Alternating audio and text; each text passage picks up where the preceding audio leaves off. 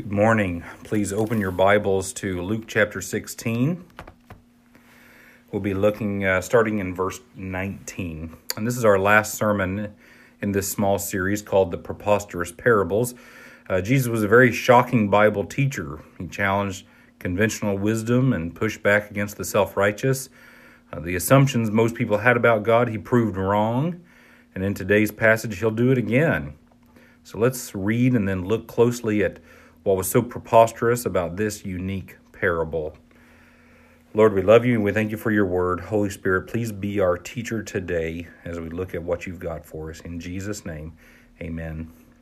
And uh, we normally use the NIV here, but uh, this morning I'm using the ESV uh, for really for one reason, and, and, it's just for one word, and, and I'll, I'll point that out later.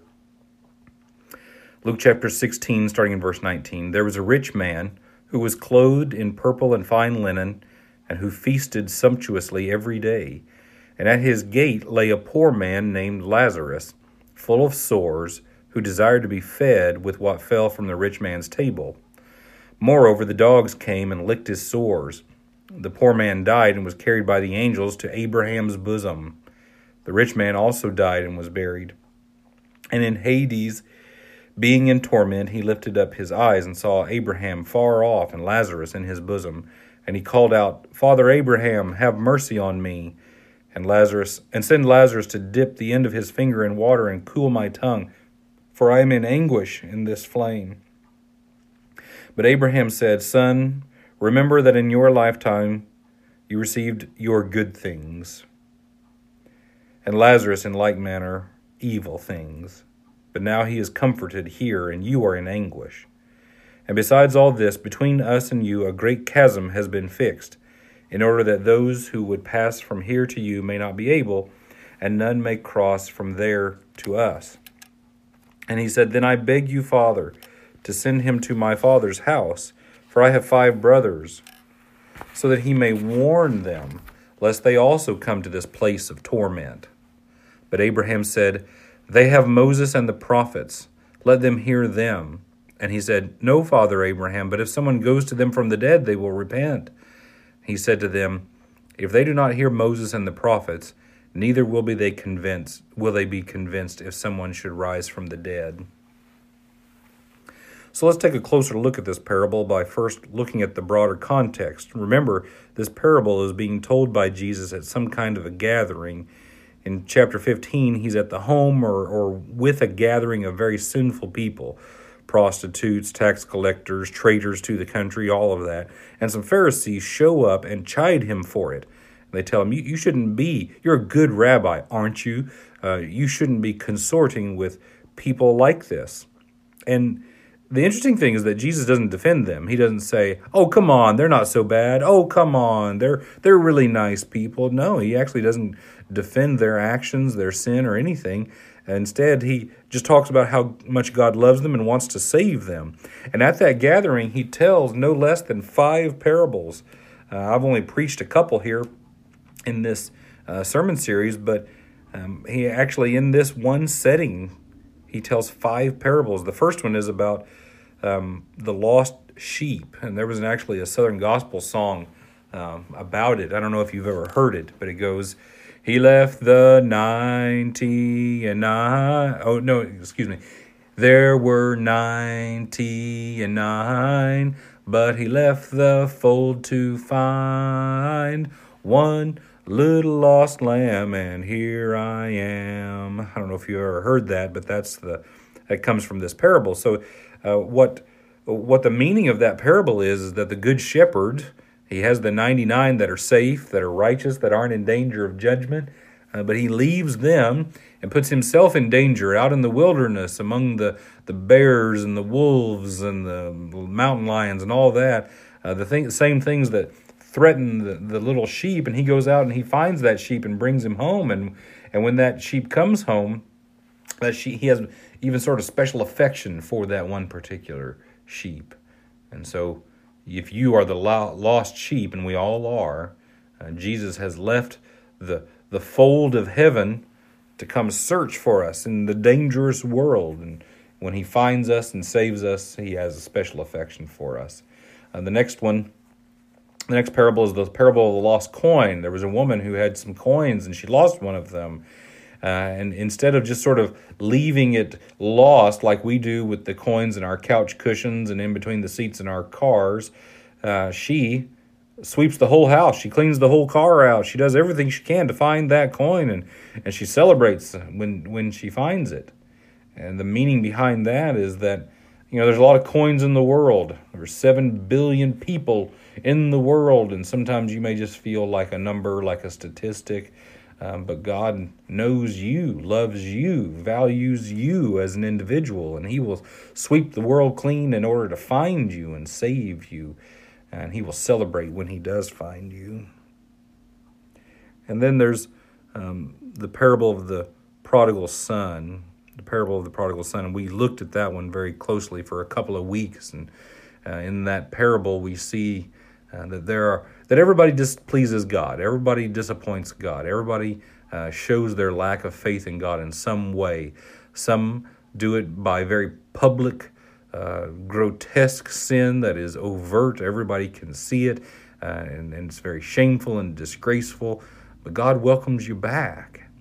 But also, God is yearning to welcome back the other kind of sinner, the other kind of son that um, displeases his father by thinking that he's better than the father, thinking he's more righteous than the father, thinking that uh, he, he's done he's done so well, but God's hold, held out on him. Either son, God is waiting for the righteous, the, the, the unrighteous, and the supposed righteous to come home and restore relationship with him.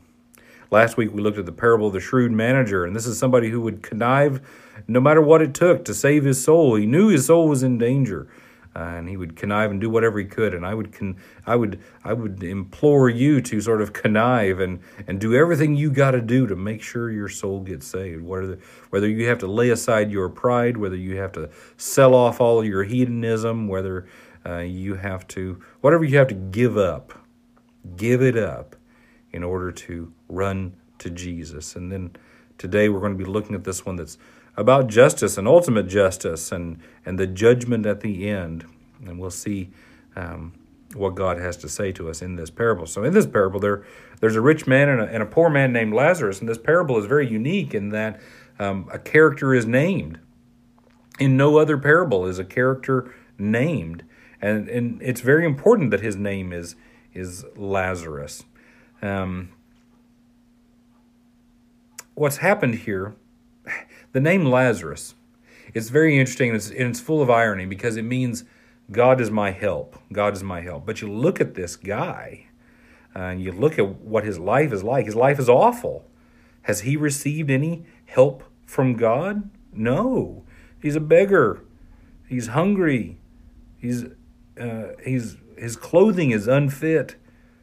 His, he's got sores all over himself.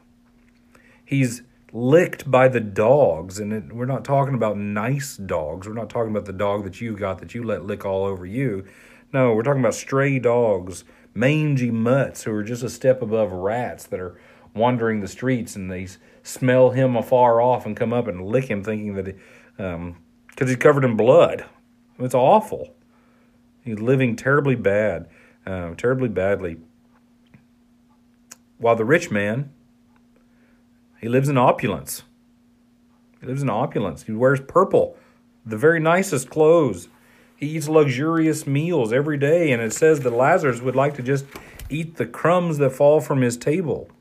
Uh, two commentaries that I read uh, about this parable point out that in ancient times, people didn't really have silverware, so they ate with their hands, and very wealthy people would use bread uh, a flatbread like that, sort of as a napkin. They just wipe their hands off on the flatbread and then maybe throw it to the dogs. Uh, if we put that in modern day, what that means is Lazarus, Lazarus would love to just lick the napkins of this rich man and, and, and just sort of get the morsels, get the flavor, get whatever he could from this man's table scraps, from his napkins, even. It's awful. And for the second time uh, in the in these series of parables, we have a person who is jealous of an animal. Uh, the dogs that eat the eat the scraps from this rich man's table, Lazarus would love to have those things. Just like in the parable of the prodigal son, the prodigal son was jealous of all the good things that the pigs had to eat. What it really reminds me of, I don't remember. I don't know if you remember the uh, the the, the book A Tale of Two Cities, but at the very beginning of it, uh, it's it's the best of times, it's the worst of times, and in Paris, it's the worst of times, and and um, there are these guys that are that have a cart full of wine casks, and one of the wine casks fell falls off the wagon while they're trying to unload it, and wine pours everywhere down the street, and all the peasants uh, go out and start licking the wine up off the, the road. And it's terribly undignified, but that's how desperate they are for some of the good things in life. That's what Lazarus is like. That's what his life is like. Now, this next statement is very telling. It says, Lazarus died, and the angels carried him to Abraham's bosom. Now, just remember that for a moment. But then think of this the rich man died, and it says people buried him. It sounds very much like nobody buried Lazarus.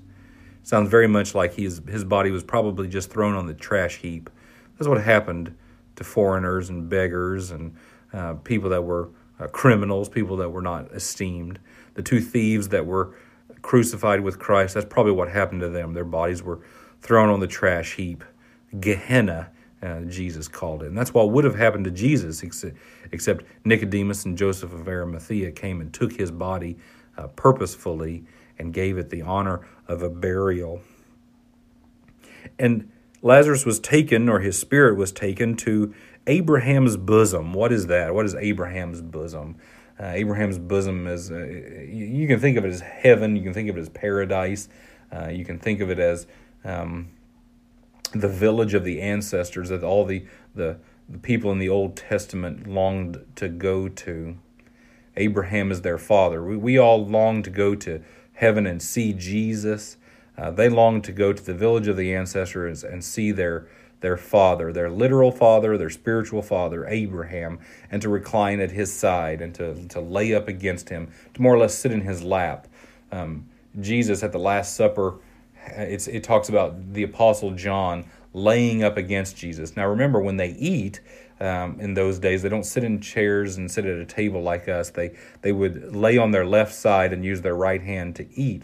And so the apostle John is laying on his left side up against Jesus and sort of during the, the meal, in between bites or sort of after they're finished eating, the Apostle John just sort of leans up against Jesus, lays up against his chest, and Jesus maybe puts his arm around him and says, This is my boy right here. This is, this is the one I've got special affection for. I love this kid.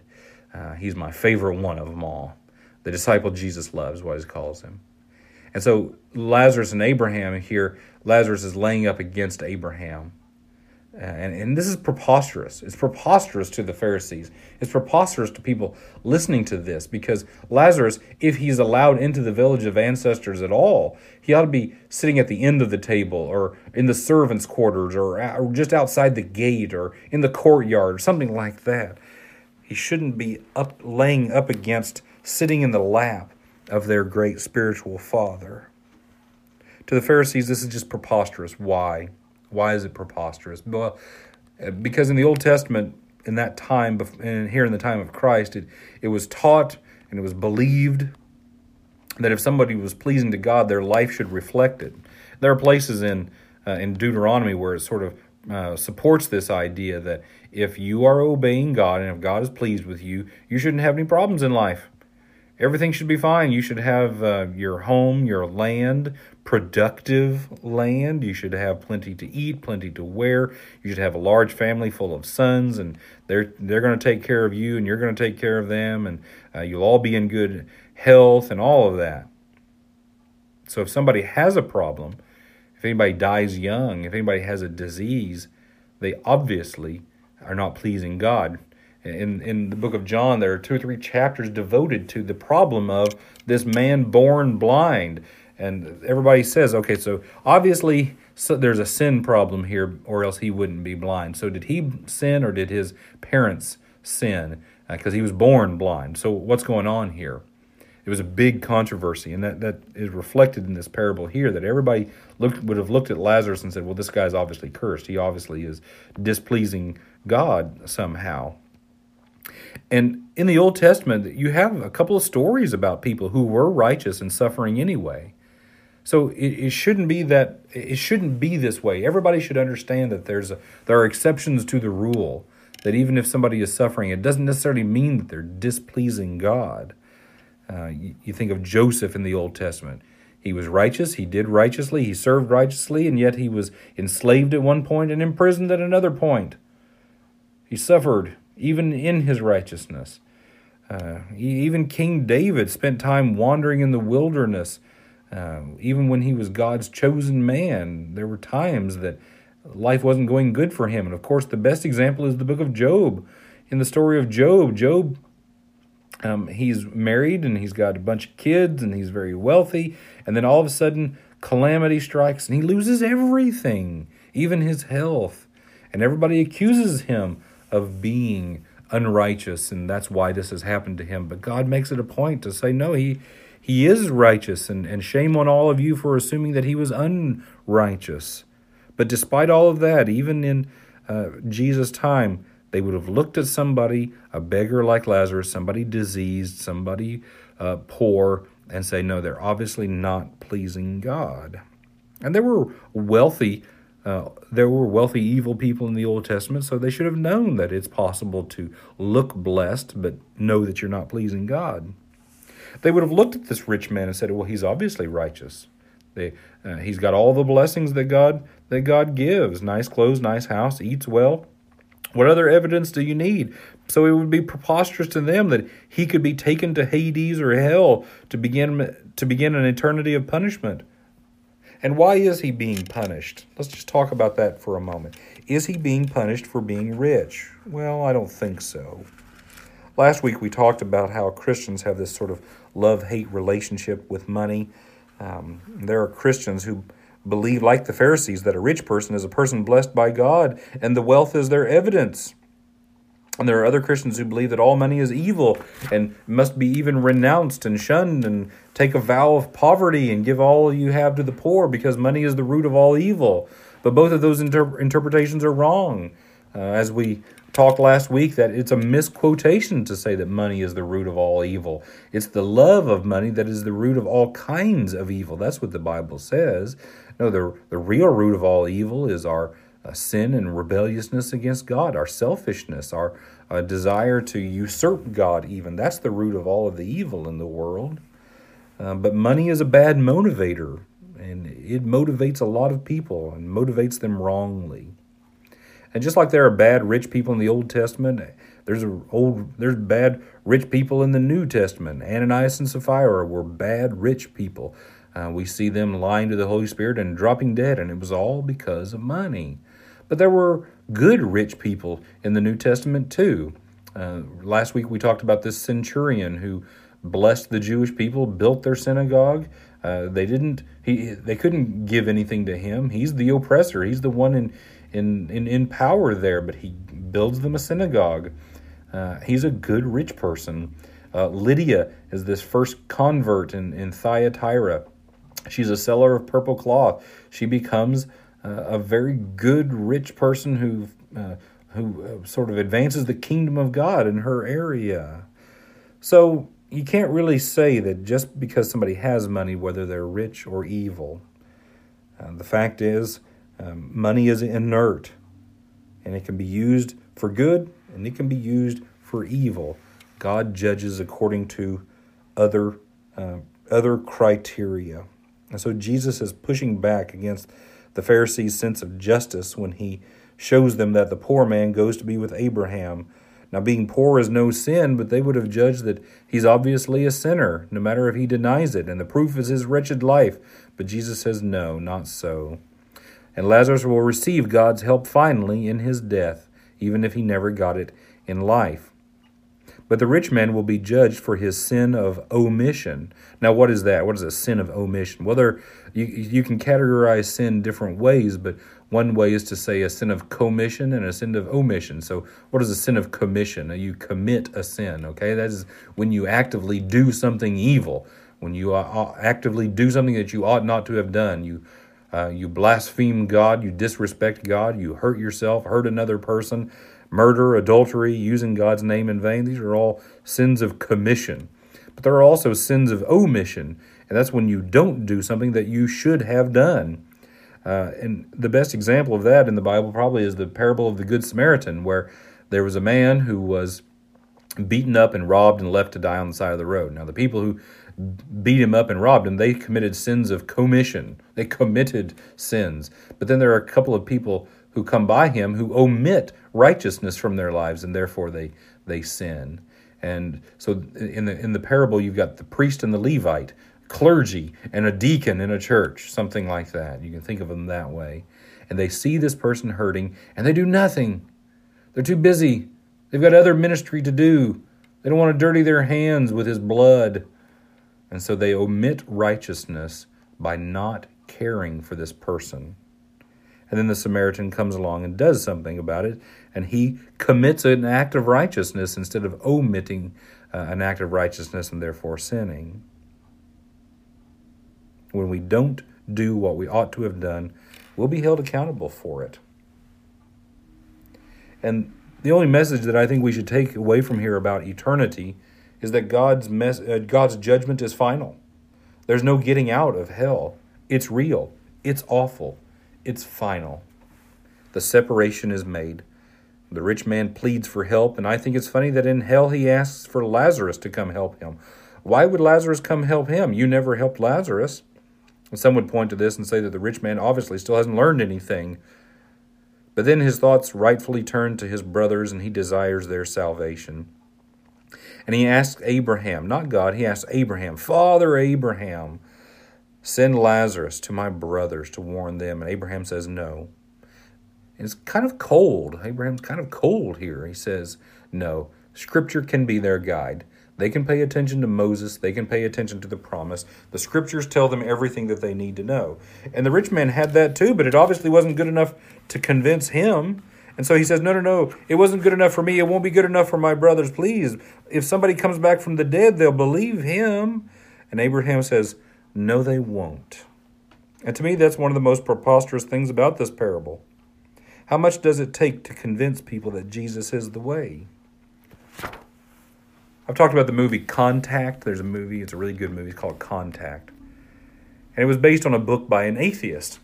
And in it, this secular atheist astronomer is talking to a member of the clergy, and she says, I just can't believe that some almighty powerful being created all this and then gave us no proof of his existence. And since it was written by an atheist, the clergy's response was very bad, I thought. What he should have said, the proper response is to say, What if the creation itself is the proof? We often point to creation itself as a proof that God exists and that He has a plan and that He has things structured and He has reached out to us. But beyond that, we have Scripture. And the Bible is the most copied, translated, widely read book in the world, and yet many people still pay it no mind. If you won't look at creation, if you won't look at, uh, if you won't believe the Scriptures, if you won't believe my testimony, then what proof can I give you? This rich man thinks that a magic trick of bringing somebody back from the dead would do it. If if somebody from your past, your grandparent, your great grandparent came back from the dead and gave you a message, would it convince you? I don't know. I would I would want to think so. But in this parable, Jesus is saying, no, somebody coming back from the dead won't convince most people. And he and I think he's basically saying, let me prove it to you.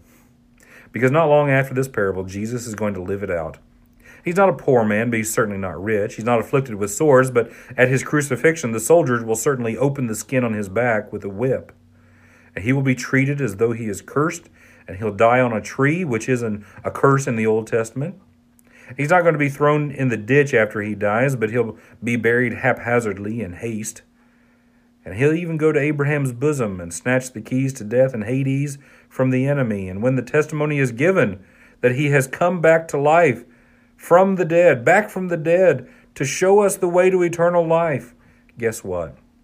Still many won't believe. But blessed are those who have not seen and yet believe the testimony of Scripture that Jesus is alive and eternal life can be guaranteed. So, what's the takeaway for you and me? First of all, believe in the Lord Jesus, the man who died and was raised again. His death was meaningful and purchased your salvation. Trust in his death. Declare belief in him as the Son of God, that he is alive, and you shall be saved. Secondly, when you look at your life and the lives of the people around you, wondering whether or not you're blessed or cursed, let me tell you something. The only curse you need to worry about is the curse of sin and death. Jesus has abolished that curse on the cross. Now, if you believe in him, you are blessed. The curse of sin and death has no hold on your life.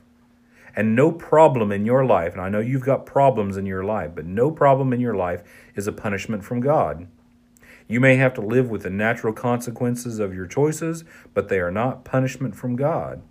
If God is punishing us, then why did Jesus die? No problems come and go, and they're used to refine us and mature us and make us better, but they're not a punishment from God. So if things aren't perfect in your life, and I know they aren't, don't think of them as punishment. Think of them as God making you more mature. And whatever problem you have that pushes you to God in prayer is actually the best thing you've got going for you. And if things are going good in your life, that's good. I'm glad. If you're wealthy, that's great. It doesn't mean you have arrived, spiritually speaking. Remember, for all of us, we are blessed. Blessed to be a blessing. Blessed in different measure. Some blessed with this much, some blessed with much more. But whatever you have, whatever tangibles you have in life, make sure that you are giving to the poor and needy. And I actually don't know a rich person who doesn't, by the way. I've actually known a lot of rich people in my life, and many of them are Christians, and many of them I judge to be quite generous. They've even been generous to me. I think parables like this are part of that reason. Our culture is still affected by Judeo Christian values, and even non believing wealthy people know that they ought to give out of their abundance. But if you have an abundance of anything besides money, make sure you are sharing that too. Whatever God has blessed you with, remember, you are blessed to be a blessing. Don't hold out on us. We need you, and it'll come back to you to bless you as well. Remember, it's more blessed to give than to receive, right? Don't you believe that? Let's pray.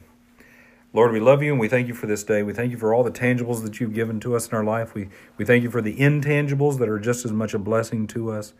Lord, turn us into a generous people.